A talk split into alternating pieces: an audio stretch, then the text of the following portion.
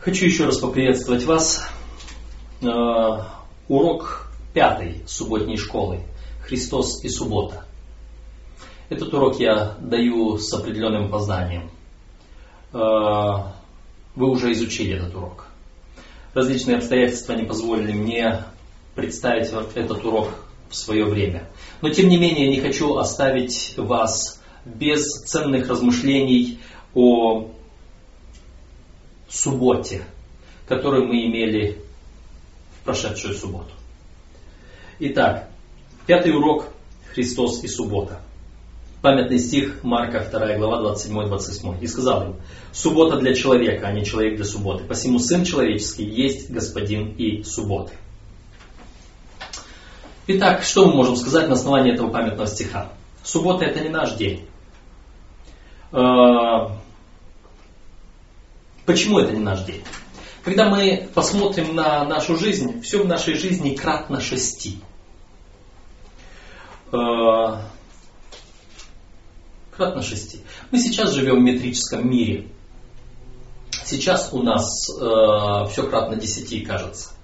Но если вы посмотрите на многие вещи, на старые системы мер и на то, что у нас осталось до сих пор в мерах времени особенно, то оно у нас кратно 6. Сколько часов у нас в сутках? 24. Кратно 6. 4 раза по 6. В белом дне 12 часов. Кратно 6. 12 месяцев. Кратно 6.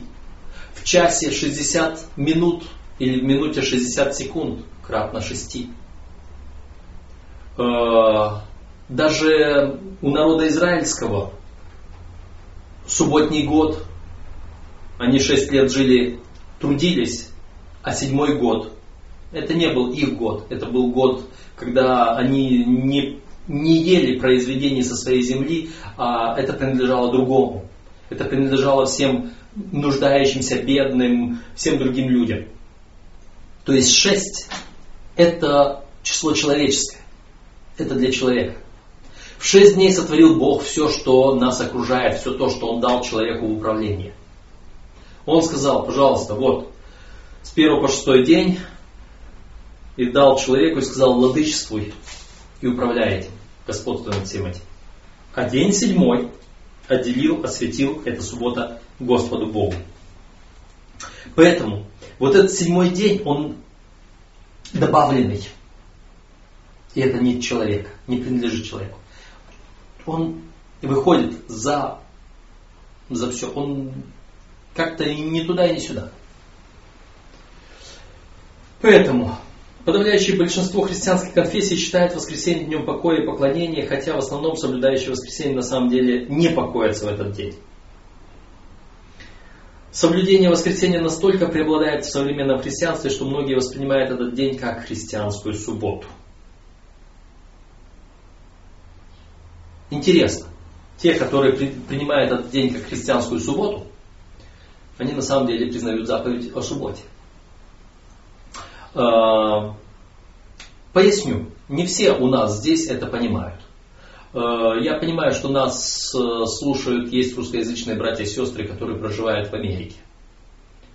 Но большинство, которые проживают на территории бывшего Советского Союза и не бывали в Америке, могут и не понимать вот этого момента. Когда приезжали служители с евангельскими компаниями, евангелисты приезжали в нашу страну, когда они проповедовали о субботе,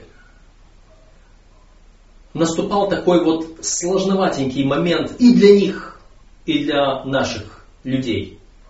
И если переводчик не был в курсе, то могло возникнуть некоторое недопонимание. О чем я говорю?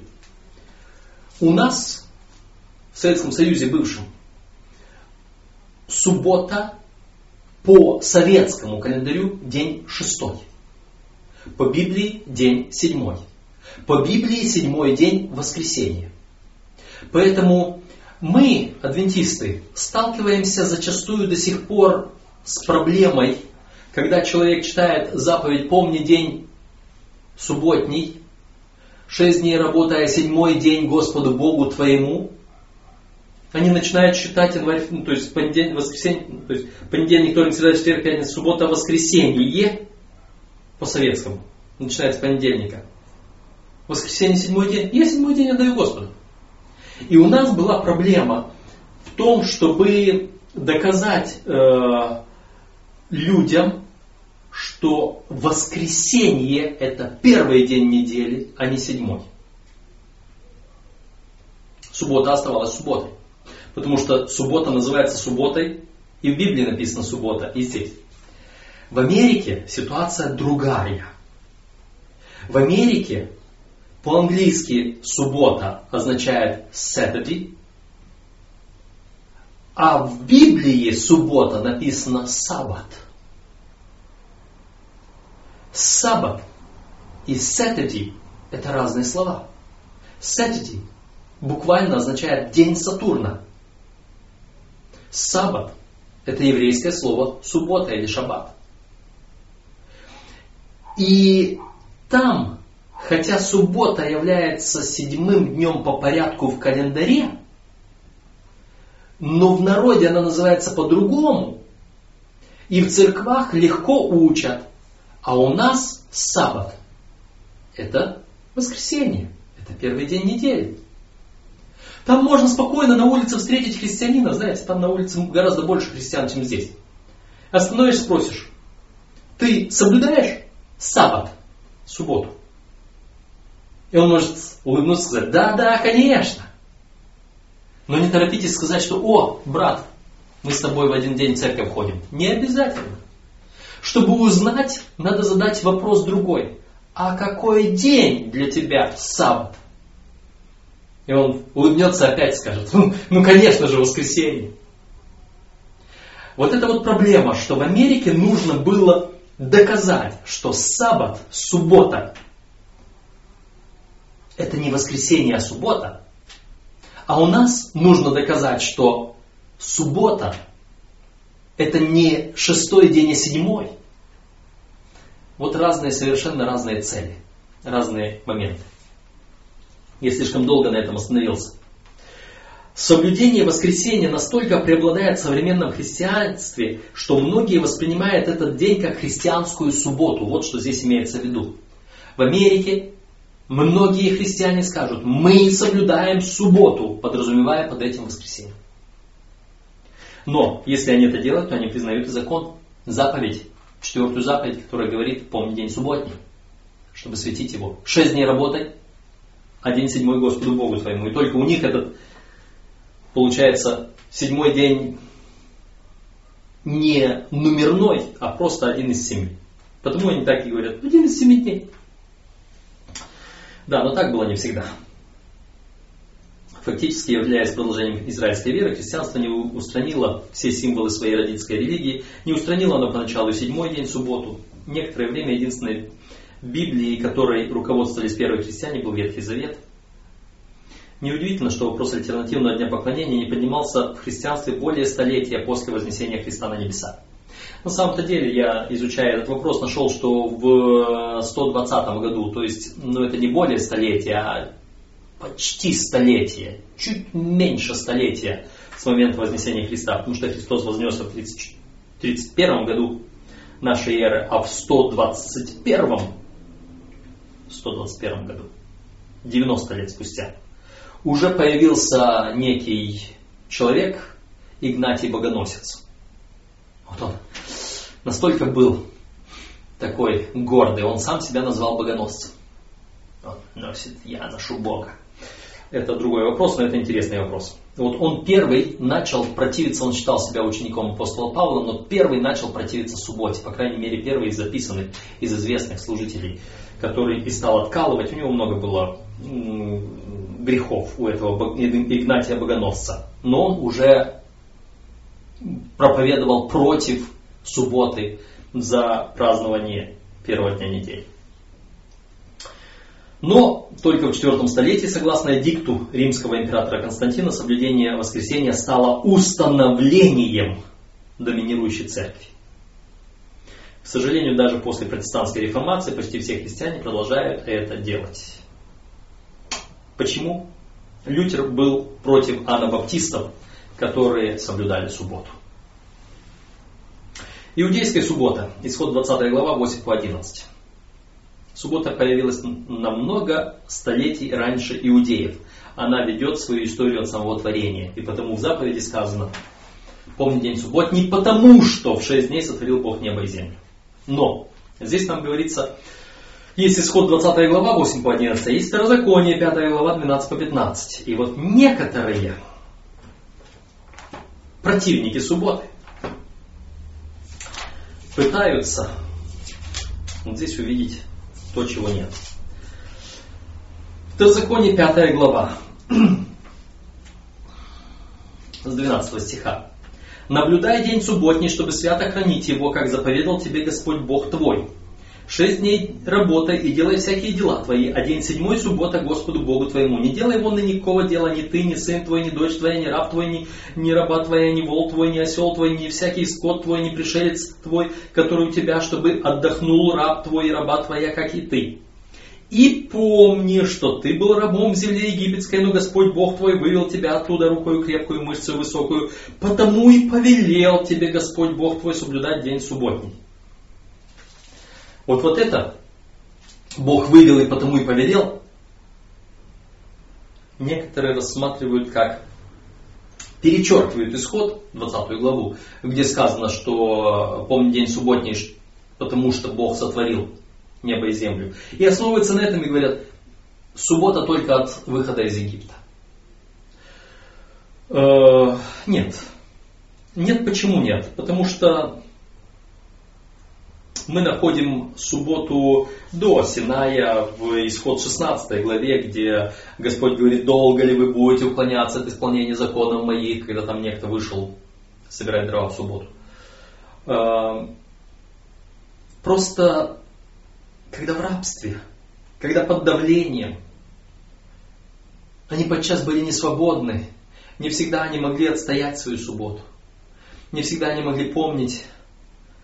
И поэтому Господь их оттуда вывел и сказал: «А теперь, когда я вывел вас из рабства, я вам даю субботу как покой». И эта суббота становится уже обетованием.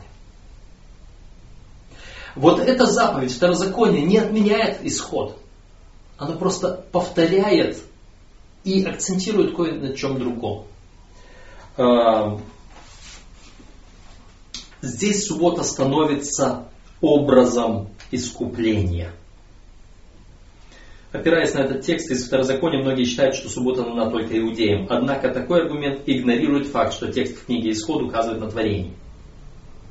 Более того, упоминание об освобождении из Египта в Второзаконии 5.15 служит символом спасения, которое мы имеем во Христе. Поэтому суббота является символом не только творения, но и искупления. Эти две темы связаны в Библии между собой неразрывно. И здесь даются тексты Евреям 1.1 по 3, Колоссянам 1.13-20, Иоанна 1.1 по 14 и так далее. Только благодаря тому, что Христос, что Иисус является нашим Творцом, Он также может быть нашим Искупителем. И седьмой день суббота служит символом этих двух Его деяний. И как Творца, и Искупителя. Вот чем является суббота. Она связывает прошлое с будущим. Суббота практически мостик между вечностью и вечностью. Между этими двумя вечностями есть греховная жизнь на земле.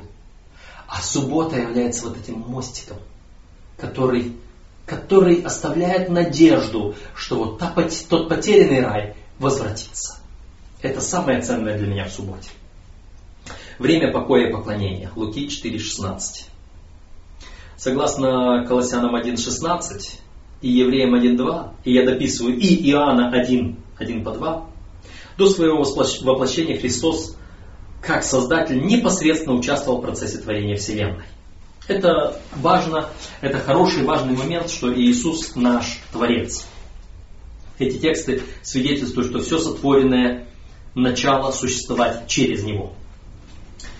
Далее Павел сообщает, что Христос также принимал участие в творении невидимого, Колоссянам 1, 16, 17, что, конечно же, включает в себя и творение субботы. И хотя Христос занимал центральное место в процессе творения, однако, воплотившись в человеческое естество, Он подчинил себя заповедям своего Отца. Он подчинил себя.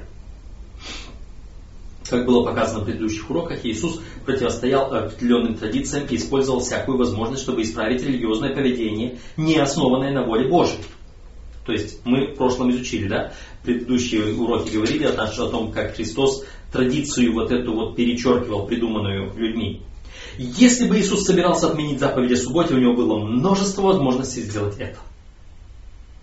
Иисус субботу не отменил. Что сделал Иисус? Иисус ее освободил от всякой рутины, от всяких наслоений. Нигде в Библии не сказано, что в субботу нельзя делать добро или исцелять человека. Люди приходили из-за страха перед книжниками и фарисеями, они приносили больных к Иисусу только вечером, по окончании субботы, написано, мы читали это в Писании. Но Иисус хотел восстановить субботу. Да, большинство ветхозаветных текстов о субботе говорят о ней как о дне покоя. Понимание покоя во многих современных языках может привести некоторых людей к мнению, что субботу следует проводить в сонном и расслабленном состоянии, покоя, то есть. Однако, истинное значение покоя – остановка, прекращение труда, перерыв. Суббота – это время, когда мы можем прекратить рутинную работу первых 6 дней и провести особое время с Создателем. Слово «осветил» означает «поставил особо», «отделил». Суббота свята, отделена. И поэтому в 4-й заповеди сказано: а суббота Господу Богу твоему. Вот куда мы посвящаем субботу. Во времена Христа иудеи каждую неделю по субботам проводили особое богослужение. Жители Иерусалима посещали молитвенное собрание в храме, где по субботам ход служения отличался от того, что происходило в другие дни недели. Для евреев, живущих в других частях мира, местом общественного собрания и поклонения была синагога. По субботам, если в синагоге присутствовали как минимум 10 взрослых мужчин, могло проводиться богослужение. Знаете, я зачастую задумываюсь над тем, нигде не описано, как праздновалась суббота в Ветхом Завете у Израиля. Есть упоминание о субботнем пути. В субботу нельзя было идти далее этого расстояния, равного, может быть, 2 километрам, что ли.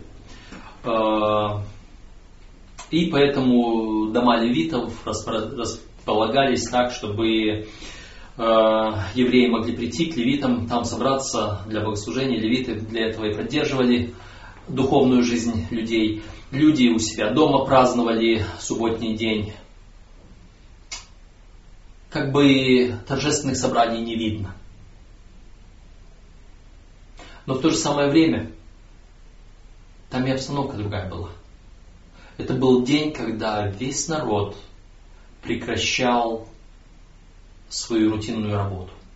Не то, что как мы сейчас выходим в субботу, весь народ вокруг нас копошится в своих земных делах, как муравьи туда-сюда снуют, а мы в костюмчике идем в церковь. А тогда все либо шли в дом левита, либо шли друг к другу в гости для того, чтобы этот день посвятить Господу. Суббота – это время радости. Марка 2, 27-28. Как суббота становится отрадою?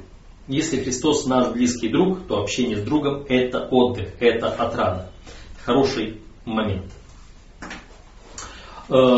Текст у нас был Марка 2, 23-28, как Иисус с учениками проходил полями, и они брали колосья, срывали, и за это их осуждали, что они трудятся в субботу, что делают то, что не должно.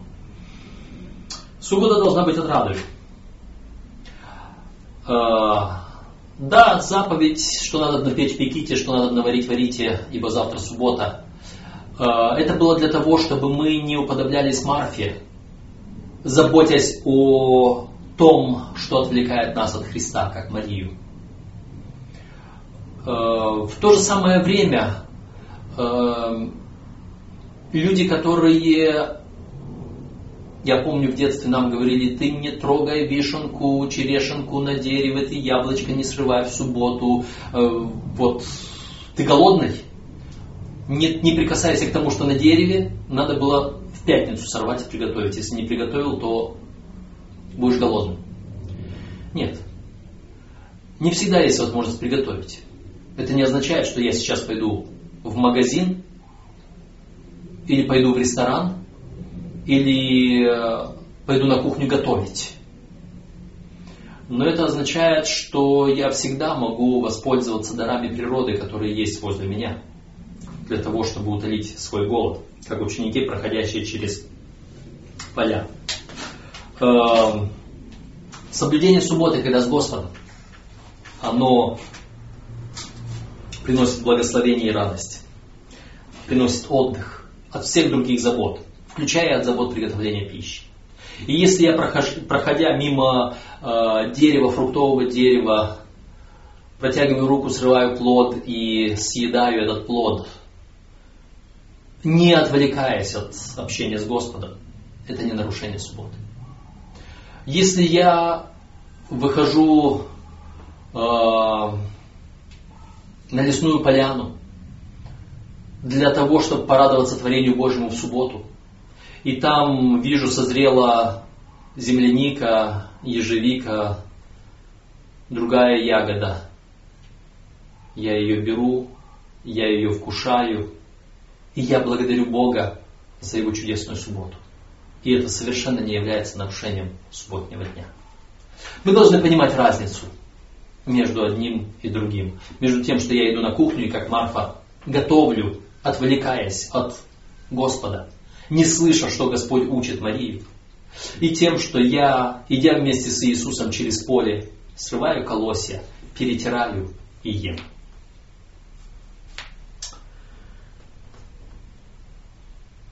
В Евангелии от Марка, 2 главе 27-28 стихи, Иисус сказал, что суббота была создана для блага человека, а не человек для субботы. Другими словами, суббота была сотворена не для того, чтобы ей поклонялись, а для того, чтобы даровать людям возможность поклоняться Богу. Как Божий дар для всего человечества, суббота предназначена не для угнетения, а для избавления и свободы. Это действительно возможность испытать покой и свободу во Христе. Так что... Когда мы общаемся с Иисусом Христом в субботний день, это подобно общению с хорошим гостем, с нашим Господом, который в гостях. И здесь могут быть две крайности, когда мы принимаем гостя в нашем доме. Одна крайность – это слишком обыденно, в шлепанцах, в майке, как я иногда могу позволить себе дома. Или же противоположная чопорность, строгость в смокинге. И тут, понимаешь ли, не пошевелись, не вздохни, иначе все вот, подайте мне вилочку, подайте мне ложечку. Вот эти две крайности, которые делают жизнь гостя неприятной. И жизнь мою, когда у меня в гостях, когда я либо то, либо другое делаю неприятно. Поэтому эти две крайности недопустимы и в субботу. Точно так же, насчет той же самой пищи. Если гость пришел ко мне, и я буду при госте на кухне крутиться и готовить пищу, наверное, нет. Или же при госте я буду подметать пол, и так, а ну подвинься, я здесь подмету, а ну я здесь еще. Тоже нет. Я при госте это не делаю. Вот почему суббота, когда она отделена Господу, и когда я в субботу встречаю моего любимого друга, гостя Иисуса Христа, я не буду заниматься этими делами. Суббота – это время для исцеления. Луки 13, глава 16 стих. Иисус исцелял в субботу. И вот это является свидетельством назначения субботнего дня.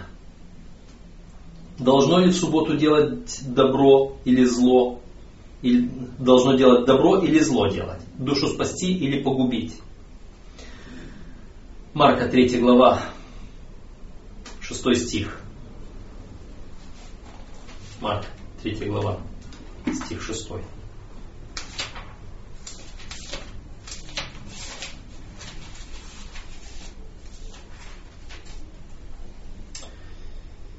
Фарисеи, вышедшие, немедленно составили с радианами совещание против него, как бы погубить его.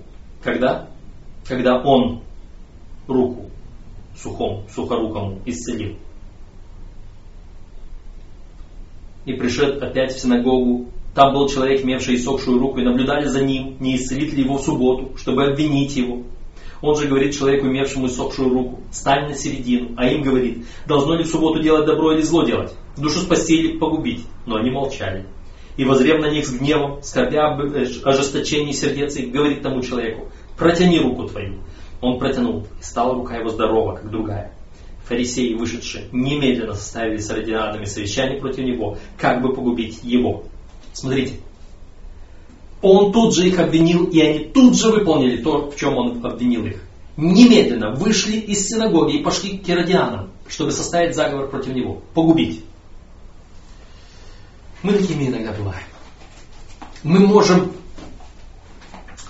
в субботу прикопаться к человеку, обвинить его, кто знает в чем, и сказать: мы святы, а ты не свят, а ты порочный, а ты грешник.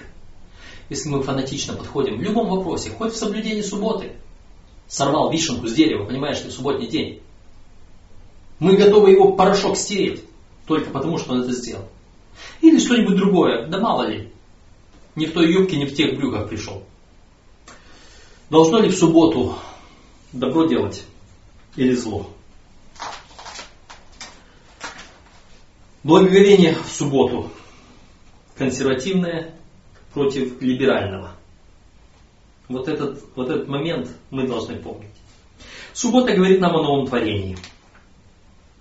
Суббота не только напоминает нам о Божьей творческой силе, но и указывает на его обетование о восстановлении.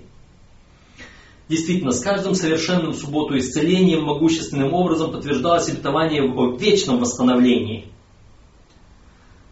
Суббота указывает как на творение, так и на искупление. Тогда из месяца в месяц, суббота в субботу будет приходить на поклонение его каждая плоть. Вот здесь написано. Это Исаия 65:17. «Я творю все новое». Исаия 66:22-23. Из месяца в месяц и в субботу в субботу.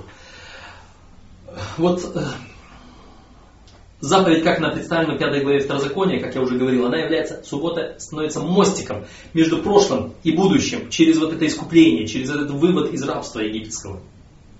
И поэтому это восстановление людей, творений, созданных по образу Божьему. И поэтому нам так важно помнить об этом творении. Особенно, когда время его пришествия наступает. И здесь в урочнике было довольно-таки много сказано о том, что не медлит Господь с исполнением обетования, новая земля все-таки будет, Христос придет. И Господь говорит: «Се творю все новое». Во Христе нет ни иудея, ни эллина, ни раба, ни свободного, но все во Христе новая тварь. И так далее. Суббота свидетельствует: тот, кто сотворил все на небе и на земле, кто все содержит, является главою церкви, и благодаря его силе мы примирены с Богом. Поэтому суббота является символом силы Христа, освящающей нас. Суббота дается всем, кого освящает Христос. Как знамение его освящающей силы, суббота дана всем, кто через Христа становится частью Бога, Божьего Израиля. Вот такова тема субботы. Христос и суббота. Христос соблюдал субботу. Он возвеличил и прославил закон. Он очистил субботу от мишуры, которой ее обременили те, которые готовы были в субботу делать зло, не делать добра, которые впадали в крайность. Давайте мы не будем этого делать. Давайте сделаем субботу отрадой.